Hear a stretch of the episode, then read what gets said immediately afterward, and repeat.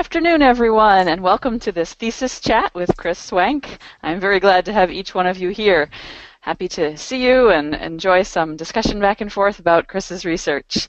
So before we start, I'll just uh, make a couple of announcements and some introductions. So I'm Sørina Higgins. I'm the chair of the Language and Literature Department here at Signum and the thesis program coordinator. And Kris will introduce herself momentarily.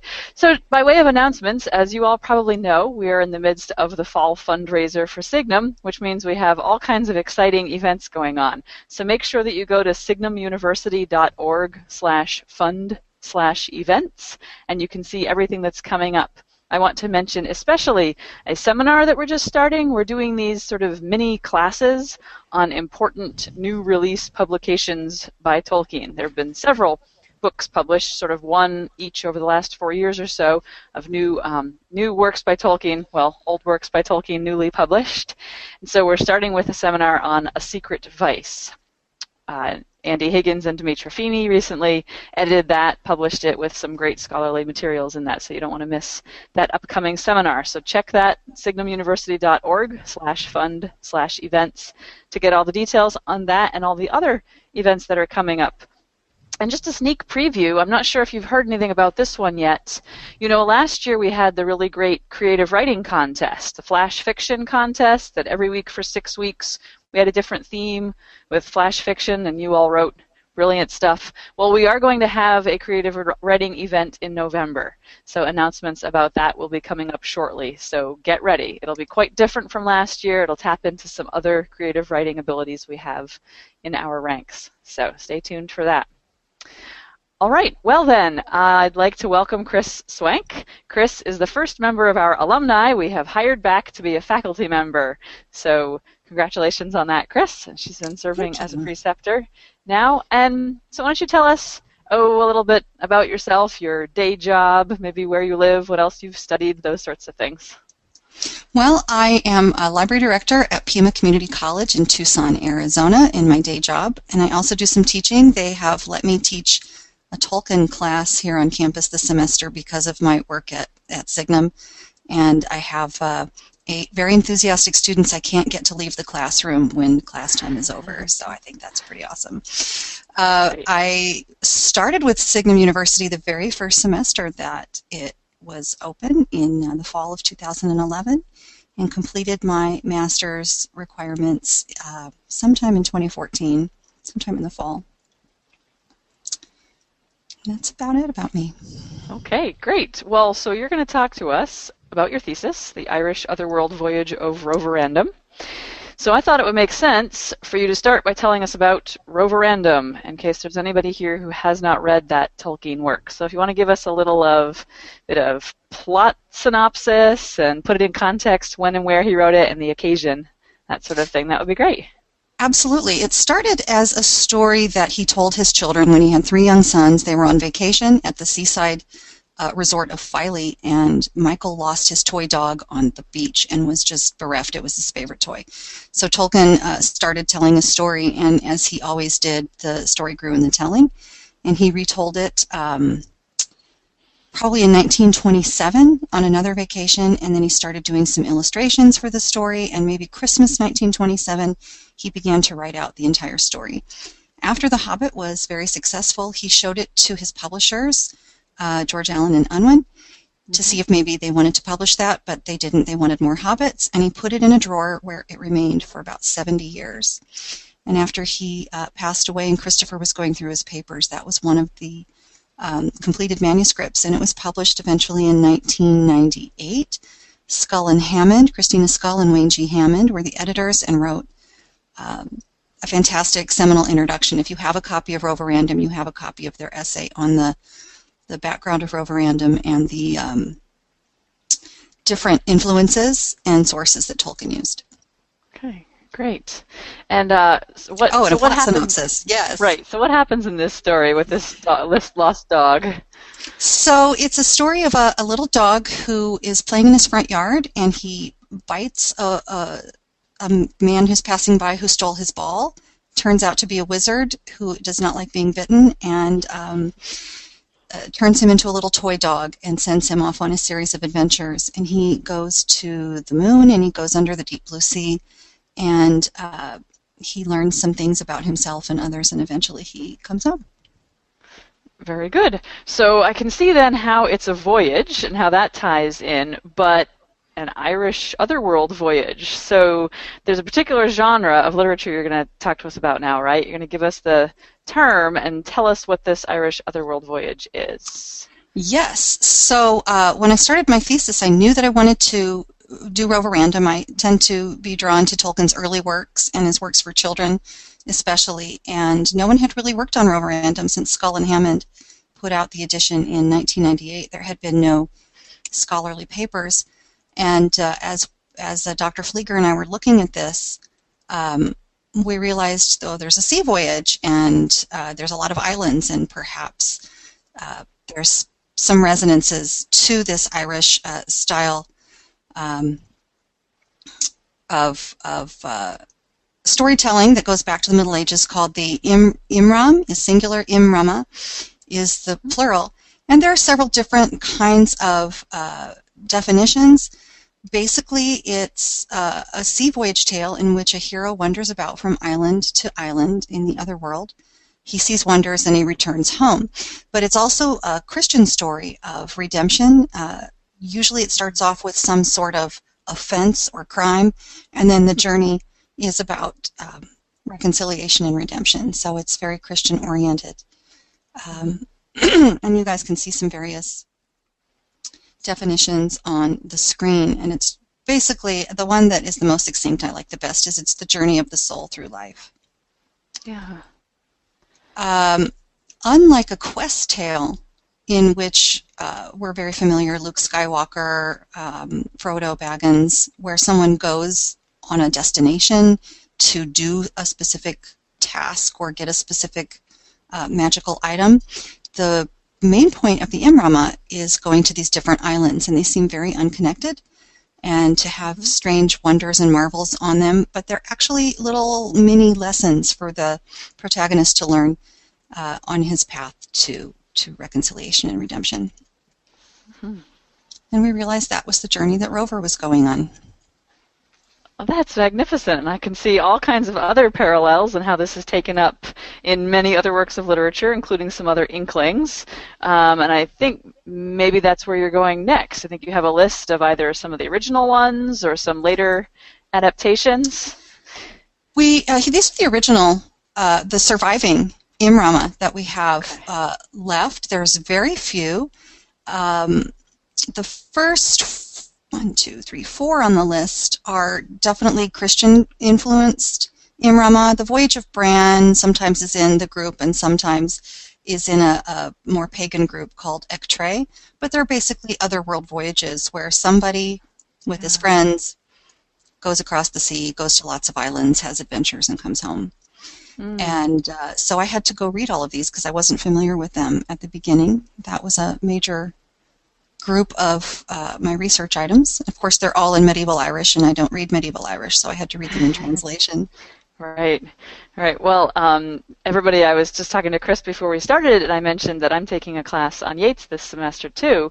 And so here's another one. This is uh, Lady Gregory, who was Yeats's patron, friend, and collaborator. They wrote plays together, and she translated two big volumes of early Irish mythology. So she has one as well, The Call of Oisin, which is fascinating because it's a it's a pre-Christian one, and yet it very quickly gets taken up by Christian writers as well, and then eventually Oisin meets St. Patrick and tells him his stories of going to this pagan other world. So you have this really fascinating meeting, both the characters and the geographies are pagan Christian, and they're meeting up as well.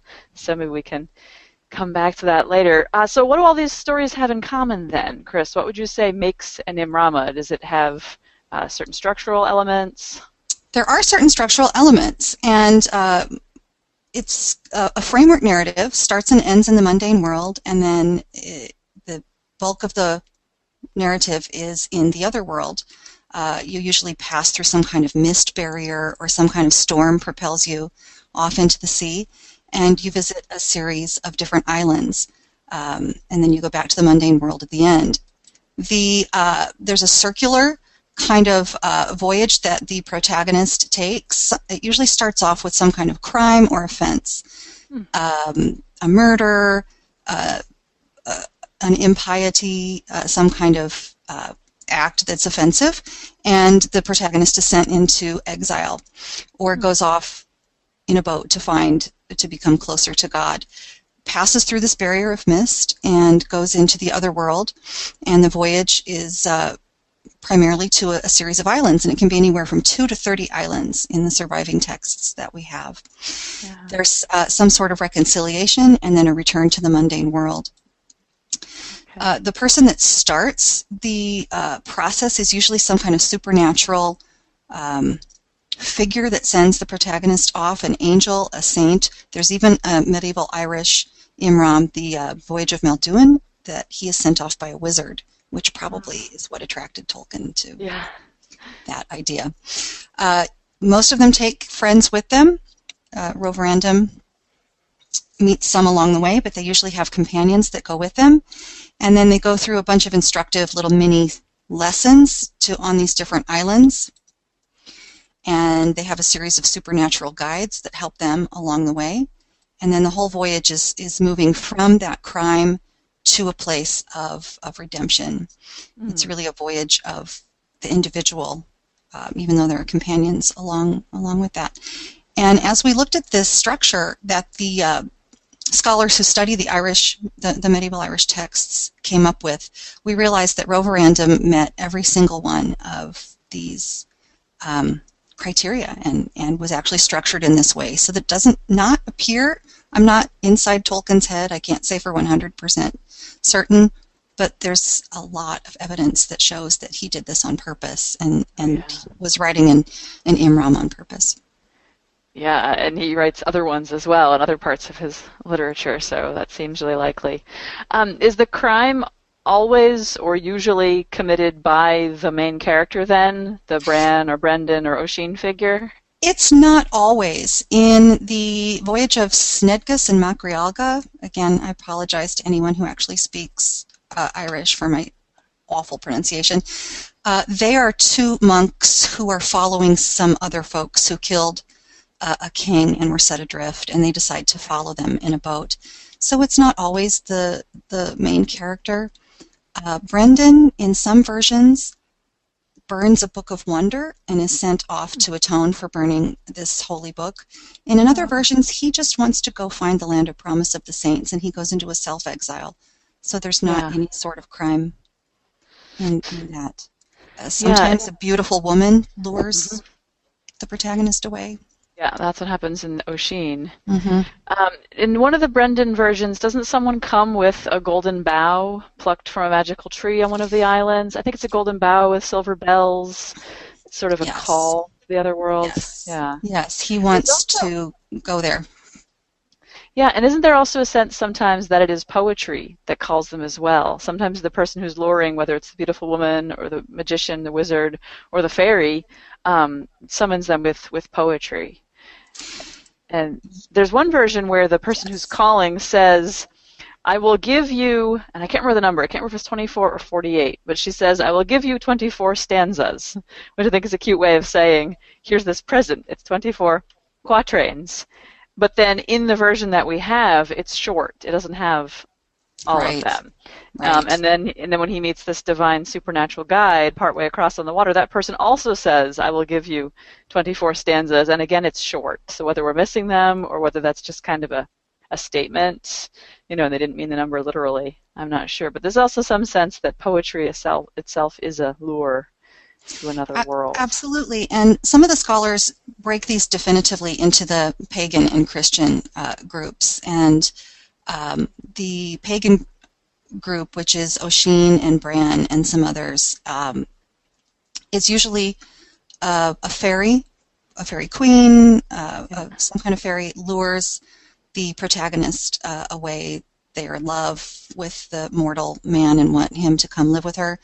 And yeah. they bring a magic apple or a magic branch or poetry or some kind of lure to get them to come across the sea. In the Christian uh, ones, which were the first four on my list in the previous slide, and we'll have these slides available if anybody needs to look at those later.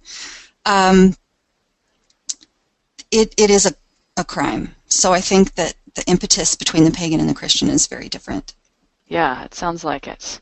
Um, well, so you mentioned the supernatural guides. So why don't we take a look at those and see who their guides are and whether those are different in pagan, Christian, and in Tolkien's, or who gets what kinds of guides? Absolutely. So, uh, looking at the best known of these, which is the voyage of Brendan, who was a, an Irish abbot, uh, he has various guides that help him on his journey to about 12 different islands. He has a bird, which he calls a messenger from God, and he arrives at a deserted mansion, but there's a dog that leads him there, and there's some food and provisions for them in this deserted mansion. He's also given help by some old kind of uh, saintly men, the abbot of St. Ailbe and Paul the Hermit. And then he and his group are also ferried part of the way across the ocean to the land of promise of the saints by a giant whale, uh, Jasconius. Huh. So these are all very magical figures, and uh, if you would look at who helped Roverandom on his journey, yeah. he's helped by a seagull named Mew. He's helped by a couple dogs, one on the moon and a mer-dog, and the moon dog leads him back to the White Tower where dinner is waiting for them every night.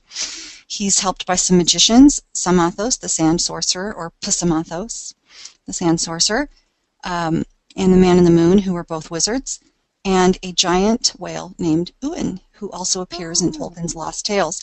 So if you really examine the categories that these two groups of supernatural beings um, fall into, you can see that there's a one-for-one correlation between the voyage of Brendan and yeah. Roverandom. You have bird helpers, dog helpers, wise elders, and a giant fish. And these also appear in a lot of the lost tales that Tolkien was working on in the teens and 20s. Oh, that's fascinating. That's such a direct correspondence. yeah, that's not an accident. That's um, when we knew we were on the right track with this, was yeah, when we did this, this correspondence. Carita says that she loves that name for a seagull, calling it Mew. Yes. Mm-hmm. The meowing seagull. It's really adorable. Um, so I've been wondering all along about the islands that they visit because the idea of a blessed island or a magical island in the West or um, a kind of an Avalon-like place is really important in other kinds of stories as well.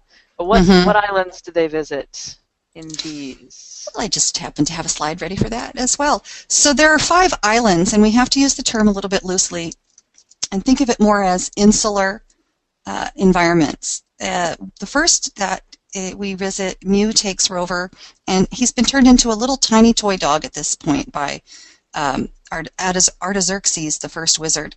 And he rides on Mew the seagull to Mew's bird cliffs. And uh, then he's taken to an Isle of Lost Dogs where all the lost dogs in the world can go live and eat um, from bone trees that drop ripe meat bones when they're ripe. Uh, and the dogs just stand under the trees and get to eat. So it's kind of a paradise for dogs, lost dogs. And then they go to the moon. And I wondered, does the moon actually qualify as an island? Well, it's an insular environment. It's kind of floating in the sea of the heavens, but did Tolkien think of it as an island? And in fact, in his Lost Tales, he describes the moon as an island of pure glass and as the Argent Isle. And over and over again, he uses this island imagery to talk about uh, the moon. So we know that he thought of the moon as one of the islands. Wow. Then they visit the deep blue sea, which is also um, an, an, island insular environment because it's under the under the ocean. And then they see Elvenhome in the distance um, in Roverandom. And once again, we found a one-for-one correspondence uh, between the uh, Roverandom Islands and some standard islands that you can find repeatedly in multiple of the Imrama. Mm-hmm. So there usually is a paradise of birds, an island with a, a monastery where food is miraculously delivered every day, just like the meat bones, when they're ripe, drop from the tree in Roverandom. In the Imrama, uh, bread sort of just appears every day. There's an island with holy hermits, there's usually an undersea country and then the land of promise or the land of youth or the land of wonderful things in the Irish. Wow. Okay, this is so exciting. I have so many questions I want to ask, but all of you who are listening too, feel free to send in your questions, your thoughts, your comparisons. Um, wow, which way to go next then? Uh, so, is this part of the Middle Earth legendarium then? Isn't everything that he ever wrote actually get dragged in to the Middle it Earth seems legendarium? like it does. Yes. So, so show us, show us how. Show us how he's doing that. Uh, it certainly is part of the legendarium as it existed in the ni- middle 1920s, which was the Lost Tales. The world is flat, and Roverandom's world is flat. Uh, as Rover and Mew are flying to the moon, they can see the water just falling off the edge of the Earth because the Earth is flat. Roverandum is set during contemporary time. Uh, there are automobiles, there are modern houses, uh, and yet it's on a world that's flat and the water falls off the edge. So that's definitely the Earth, not as we know it, but as, as Tolkien was writing it during the Lost Tales. There's Elvenhome. Um, there are Uin. Uin the whale is in the Lost Tales. He is the giant fish that uh, pulls um, Tol Eressëa part of the way across the ocean in the early legendarium. And so that same whale appears in the Lost Tales and in Roverandom.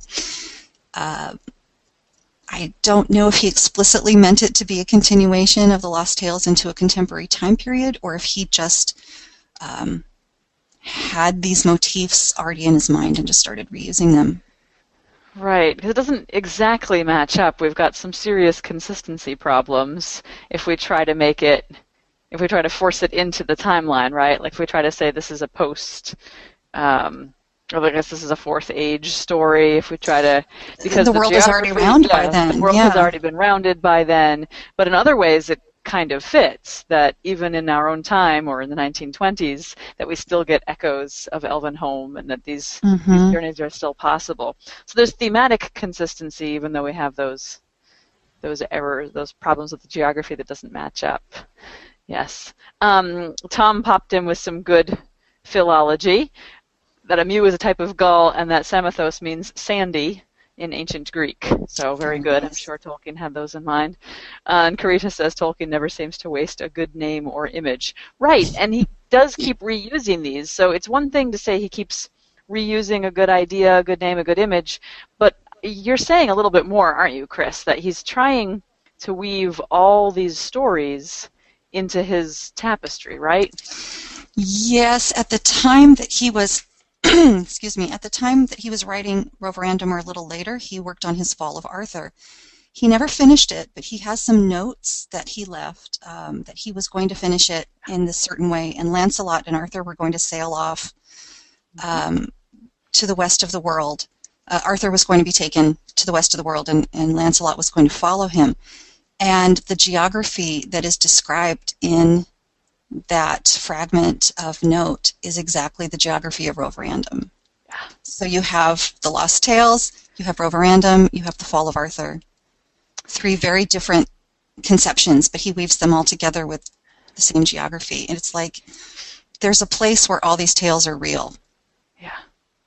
And uh, Beowulf. He weaves Beowulf. Beowulf in as well in the notes that he has on King Sheave. And when he connects this to his other King Sheave poems, because uh, I don't know if you all remember that at the beginning of Beowulf, one of the important ancestral figures came as a baby in a ship, and we don't know where he came from, but there are sheaves of corn in the boat with him, so he's a kind of a culture hero. And then when he dies, or in some versions he's not even dead yet, um, he's put on a ship again, and the ship is Mhm. pushed into the west, and there's a mysterious line about the beings who had sent him there receiving him again. And Tolkien, in a note, connects those mysterious beings explicitly with the Valar. Mm-hmm. So he's trying to he's trying to appropriate every strand of British literature and Northern mythology and kind of steal it and appropriate it into his own mythology. Beowulf, that's mine. King Arthur, that's mine, and weave it in. Um, so we've got to go to Eärendil now, don't we? Yeah, that's a big one, isn't it? Um, there was a projected tale of Earendel that he never finished that uh, has a lot of different pieces left in the notes that you can see in the Book of Lost Tales 1 and 2. And he seems to have one of these Imrama voyages in mind, where he goes to different islands, and he uh, his wife at that time is turned into a seamew, yep. which is a seagull, and he's on an island with a lot of other birds, and she comes and brings him a message. So she's a messenger bird or a supernatural guide, and he ends up sailing off to the land of promise uh, as well, and having different adventures on several of these kinds of islands. Unfortunately, he didn't finish that story. We can only imagine what it would have been like in in the end, but that is very much tied to this uh, as well. Yeah, so he has these Earendel figures or these Roverandom figures over and over and over. Something about the draw to these islands in the West. So what do you think that is? Why why is there this theme throughout British literature and Tolkien's work about an island in the West? And even broader than British literature. They have this in the Greek literature. The uh, the Hesperides uh, is the land with golden apples. That's islands in the west, and um, Sinbad the sailor uh, from the Persian stories has these same types of motifs, um, including a giant whale that ferries people around. Uh, I don't know if it's this desire for a paradise on earth or a middle ground between heaven and hell, mm. where if you're not totally bad and not good enough to get into heaven, kind of an intermediate purgatory or purgatorial place that you can get. Uh, but this does seem to be an image that haunts Tolkien his yeah. entire his entire life. Yeah, this idea that there's something within reach of human beings. There's something within reach of mortals mm. that is a little better than this life, even if you're not good enough to get into heaven yet. Um, and is it connected to his Atlantis haunting as well? Absolutely. Because yeah, that's another magical land in the West that had very particular wisdom. Um, but that one, of course, is is drowned and is lost. But there's mm-hmm. still a sense that its wisdom is a, a superhuman wisdom. It's a spiritual insight uh, that we need and that we're drawn to all the time. Yeah. Uh, yes, and all of these are woven. There, there are um, Hy-Brasil is uh, a Welsh myth yep. that he knew and and used. Um, it seems to be in many cultures in Europe and the Middle East, at least, that um, we have these magical lands over the ocean, and Tolkien believed that there might be true myth behind all these fragmented myths that you get in the different um, uh, legends of, of different cultures. Yeah. And he was trying to kind of track that down. I mean, historically speaking, too, before before Europeans traveled to the United States to America to the Americas, then there was this sort of endless ocean that stretches off over the horizon in the west, and we don't know uh, what's beyond it, and it's it's easy to populate that with myths and legends as well. And um, so not only Tolkien, but the other Inklings were absolutely fascinated by this, by these Western islands as well. So is the Voyage of the Dawn Treader an Imram then? It, it actually is. I'm going to uh, bring back, let's see, Let's see if we can get back to that. Uh, sorry about that. There we go. So there's the structure, and if we superimpose the Voyage of the Dawn Treader on that, which was written in the 1950s, so that's 25 years after Tolkien wrote this, but he and C.S. Lewis were friends and talked every week and studied these these Imrama. Um, the the Voyage of the Dawn Treader is an Imram on a couple different levels. One is Prince Caspian is exiling himself from Narnia to go off in search of these seven lords that his uncle had exiled, and he's trying to um, make good on his uncle's sin. So Caspian didn't commit any crime, but he's trying to make good on his uncle's crime by finding these seven lords. And then Eustace Scrubb is a thoroughly nasty little boy, and that's his crime. He listens in on people and, and is a bully, and he gets pulled through the painting through a storm and Caspian has to experience a storm at sea, and then they're both pulled into kind of this other world within the Narnian other world with magical islands. They have lots of companions on the ship. They voyage to um, many different islands that don't seem to have a connection with each other, and that's been a criticism of the Dawn Treader is that it doesn't seem that these islands mm. make an overall narrative, and that's the point of the Imrama is that each one is an own, its own little mini lesson. And you'll notice on each island, somebody learns something. Lucy learns on the Magician's Island um, not to be so caught up in looking like Susan, being as beautiful as Susan, and not to listen in on her friends. And there are other little lessons that people learn on the different islands. They get supernatural guides, including magicians, mm-hmm. birds on Ramandu's island. Um, uh, Eustace is turned into a dragon, and there's definitely dragons all over the Irish literature and the, the Imrama literature, the other world voyage literature. And then Eustace learns how to be a better boy. Caspian does his best to find all seven lords or what happened to them. And then he returns to um, Narnia, and Lucy and Edmund and Eustace return to their land. So there's that whole voyage. It actually fits very well. Right. And yet, you said previously that the Imram is specifically not a quest, and so here Lewis combines the two genres, right? Maybe that's maybe he's trying to give the episodic nature a bit, a bit more of a through theme. That all right, if we have a quest for Reepicheep for the end of the world and for Caspian mm-hmm. to revenge the Seven Lords, that gives kind of a forward direction to the stories as well. Right, right. There has yeah. to be a reason that they're out on the ocean uh, for Lewis. Yeah, exactly. But if you look at Brendan's voyage and Reepicheep's, they're very similar. Brendan wanted to find the land of promise of the saints, and Reepicheep wanted to find Aslan's country. Uh, and they both have that in common. Brendan was told to go back to Ireland, and Reepicheep was not, so there's a difference. Mm-hmm. Yeah, I wanted to talk to you about the return because there's some funny things that happen in a couple of the versions. In some of the versions, the uh, they stay away for hundreds of years, mm-hmm. and they get back to Ireland, and the first guy who steps out of the boat and sets foot on land, the centuries catch up with him, and he turns to dust. Yes. so the rest of them learn their lesson, and they have to stay on the boat forever and sail around the world forever. Another Eärendil connection. Whereas some of them are told to go home and to tell the message. Right. When you go to Fairy, uh, as everybody who reads uh, the Narnian tales and uh, has journeyed with the Fellowship into Lothlorien knows time passes at a different rate. Yeah. Yeah. Oh, in Kate the mundane world. Oh, yeah, Kate sent in a couple of comments about time, so I, that's I'll stick them in now. She says mm-hmm. that there's a time-bending nature to visiting an other world that shows up in Irish legend.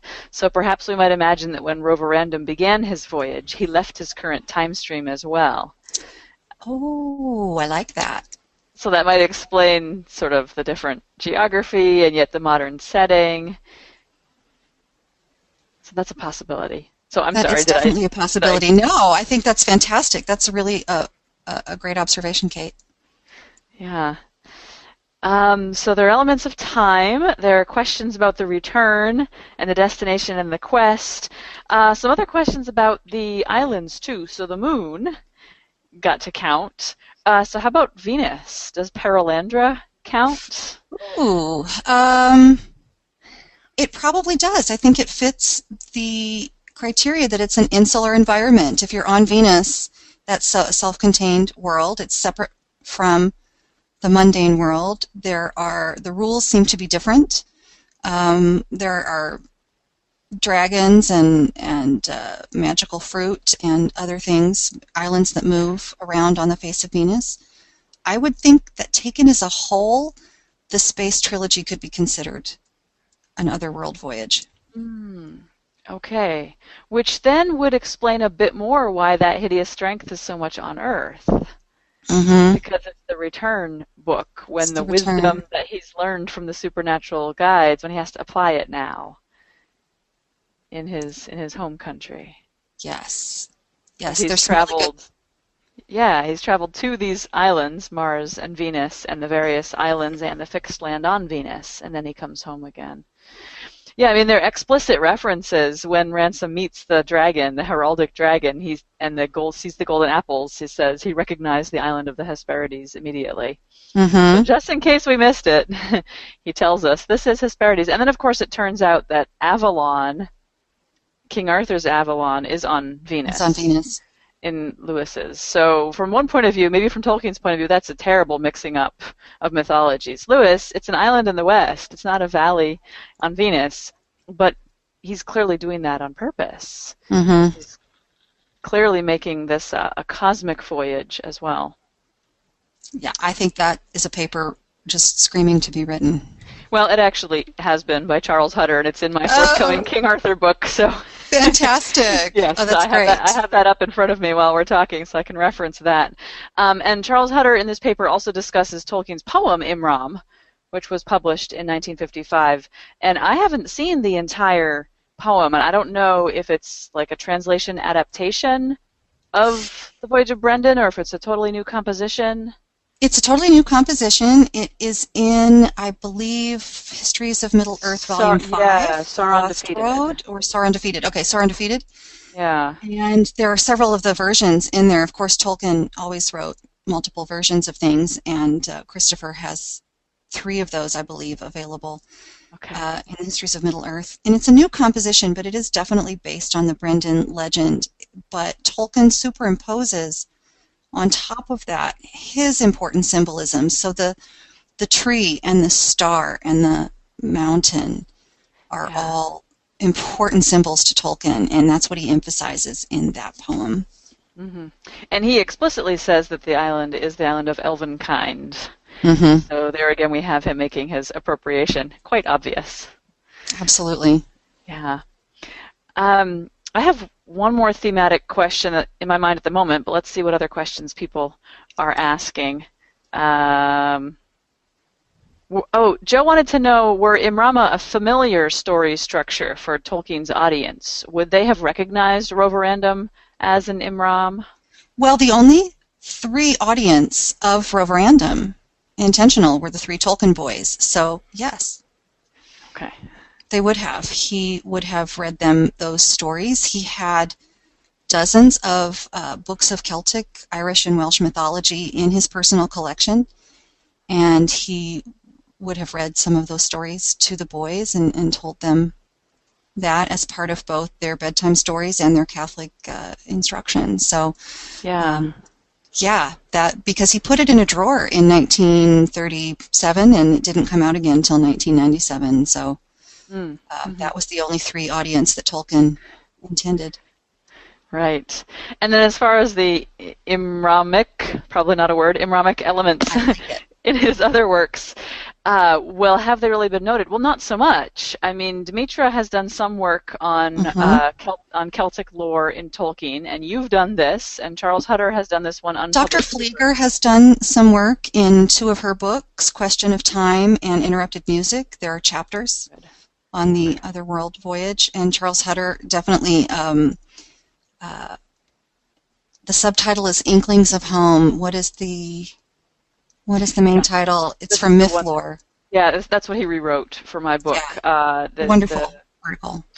Houses of Healing. I don't know if that's the title now or if that was his original title. That's the title now. The original Yeah, title. House is something- Healing It's it's at the end of the the slideshow. So we'll Yeah. make the slides available for people, and you can see what some of the major references were. There's little tidbits here and there, but I found that I had to do a lot of digging uh, to weave them all together. Yeah. Uh, Jen wants to know if we know what Celtic collections Tolkien had. I guess you mean what what books he owned himself. Um, some of them were donated to Oxford University, and Dimitra Fimi has been in that collection. And if I go further with this research, then I'm going to go over to Oxford and I'll get you a list.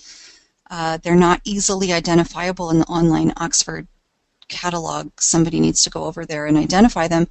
But we do know that he had um, both pagan and Christian legends and mythology, as well as uh, in, oh, in the original languages, as well as translations, Mhm. as Tolkien would have. Um, so he had things on the uh, Tuatha De Danann. He had things on uh, Brendan, certainly, and probably a copy of Malduin. He mentions Brendan, Bran, and Malduin repeatedly in the um, in his writings from 1930 and earlier. Okay. All right. So here's kind of a big question that's sort of thematic. You started by pointing out how a lot of these Imrama are specifically Christian, but we also mentioned that um, one of the items that is usually used to kind of invite or seduce the person on the journey is the golden bough. So is that Frazer's golden bough? Um, and if so, what is it? Is this is this universal mythology that it, it just has a variety of meanings for all kinds of people, or is it specifically Christian in an exclusive way? Um, I mean, I guess just talk a bit more about the spiritual nature of these, if you would. Sure. I, I don't know if it's Frazer's Golden Bough. Certainly, um, all cultures that have trees, and they are remarkable organisms, um, have some sort of mythology about trees. When uh, a fairy queen comes to a mortal and presents a golden or a silver bough or a golden apple, um, those are usually the pagan stories and not the Christian stories. Um, the Christian stories don't. Boy, the four that we have, I don't think that there is a golden or a silver bough in those. I think that those are Bran and Yeah. Yeah, I think so. and a few of the other pagan uh, uh, pagan stories. Um, but the spirituality behind it has just a lot to do with um, sin and redemption, and how you how you worship. And so, on these monastic islands, oftentimes the heroes or the protagonists are shown the proper way to worship and they meet a lot of holy uh, wise men. These are men typically described as having beards so long they might tread on them.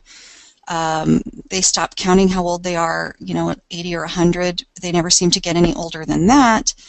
Um, but these are old hermits that the protagonists visit, and they learn from the old hermits um, how to be worshipful and and live correctly. Um, it's just a lot of little mini lessons about being humble, about um, being forgiving, about being forgiven, Yeah. and uh, worshiping frequently. hmm Of Well, that- were that- Yeah. Well, Wesley had asked that question a little while back, and um, he said, "What are some of the lessons that Rover learns? Is Tolkien explicitly trying to teach something about lost things or about innocence and experience?" Initially, I think Tolkien just wanted to comfort Michael when he lost his toy dog, and then when he goes back and adds different things to the story as he builds it out, we get more into the lessons that might be more applicable on a, a general basis to all the Tolkien children, which is not to be so rash. So, Rover's playing with his ball in the front yard, and a, a guy with a white beard comes by and picks it up and just looks at it, and immediately Rover bites him. Give me back my ball, and he bites him. And instead of having a conversation or, or entering into a negotiation or, or having any sort of adult dialogue, um, Rover is very rash. On his journeys, he goes into a dragon cave and wakes up a sleeping dragon. He bites the tail of a giant sea serpent and wakes the giant sea serpent. He just is a rambunctious little puppy, and I imagine the three Tolkien boys were rambunctious little puppies too. uh, and these Rover just feels incredibly bad for this, and he sees what his actions can actually do to other people's lives, and that's the point when he kind of grows up and apologizes, and they mm-hmm. reconcile. Mm-hmm. Mm-hmm. And Kate is saying another lesson that they might learn is there's no place like home. There's no place There's like no place home. There's no Yeah. place like home. Rover wants to run away from home until he's actually away from home, and then he wants to go back. So is it a bit of a coming of age story as well Yes. for Rover? Definitely. Good. And I think if you look at Voyage of the Dawn Treader, you'll see the same thing with Eustace. He Yeah. was nasty, selfish, a bully, um, and many other things besides. And on his voyage, he learns how to be selfless. He learns how to think of, of others and how his actions impact others. And he just learns how to be, you know, a nicer sort of boy when he gets back. And at school, every all the kids at Eustace's school notice that he's quite a different boy Yeah. than he was before. And Rover goes through the same sort of thing. Mm.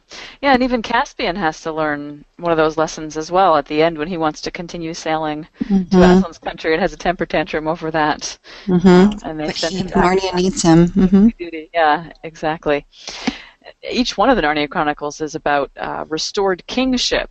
So there's something about restoring people to their their rightful duties and their rightful places in these stories as well.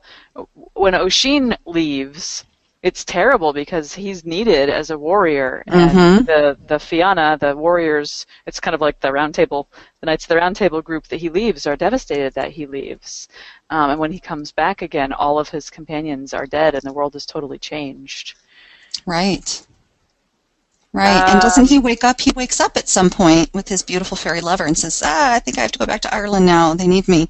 Yeah, Uh, and then right, and she tries to persuade him to stay. Everyone tries to persuade, and he has there's a ban too. He has to stay on his horse as long as he doesn't touch Irish soil. He'll be able to come back, but he falls off the horse and touches the soil. Yeah. yes. Um, so Wesley asked a follow-up question: How does that didactic element in Roverandom compare with what Tolkien is doing didactically in The Hobbit or The Lord of the Rings? It's a little more obvious in Roverandom, and of course, this was his first that we know of completed work for children. So he might have had a more subtle touch than as he uh, goes on and writes The Hobbit, and then uh, certainly The Lord of the Rings. I think that um, certainly the common themes are that there's no place like home, but that you can't go home again. Um, it's certainly a happier situation for Rover and Bilbo than it is for Frodo. Um, I think there's definitely some comparisons and some contrasts to be to be made, but Yeah. I think Rover Roverandom is an early version of what he develops later in The Hobbit.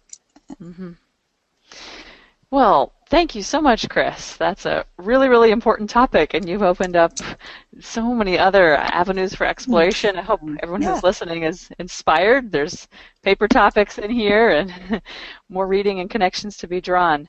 Uh, any other questions? Maybe you want to bring up your sources slides, Kris, while we see Yeah. if there's any last questions. Um, so there are some uh, uh, sources slides that I've got. Here's uh, a slide, however, Mythgard and Signum students, or Signum students that um, can access the Signum University Library.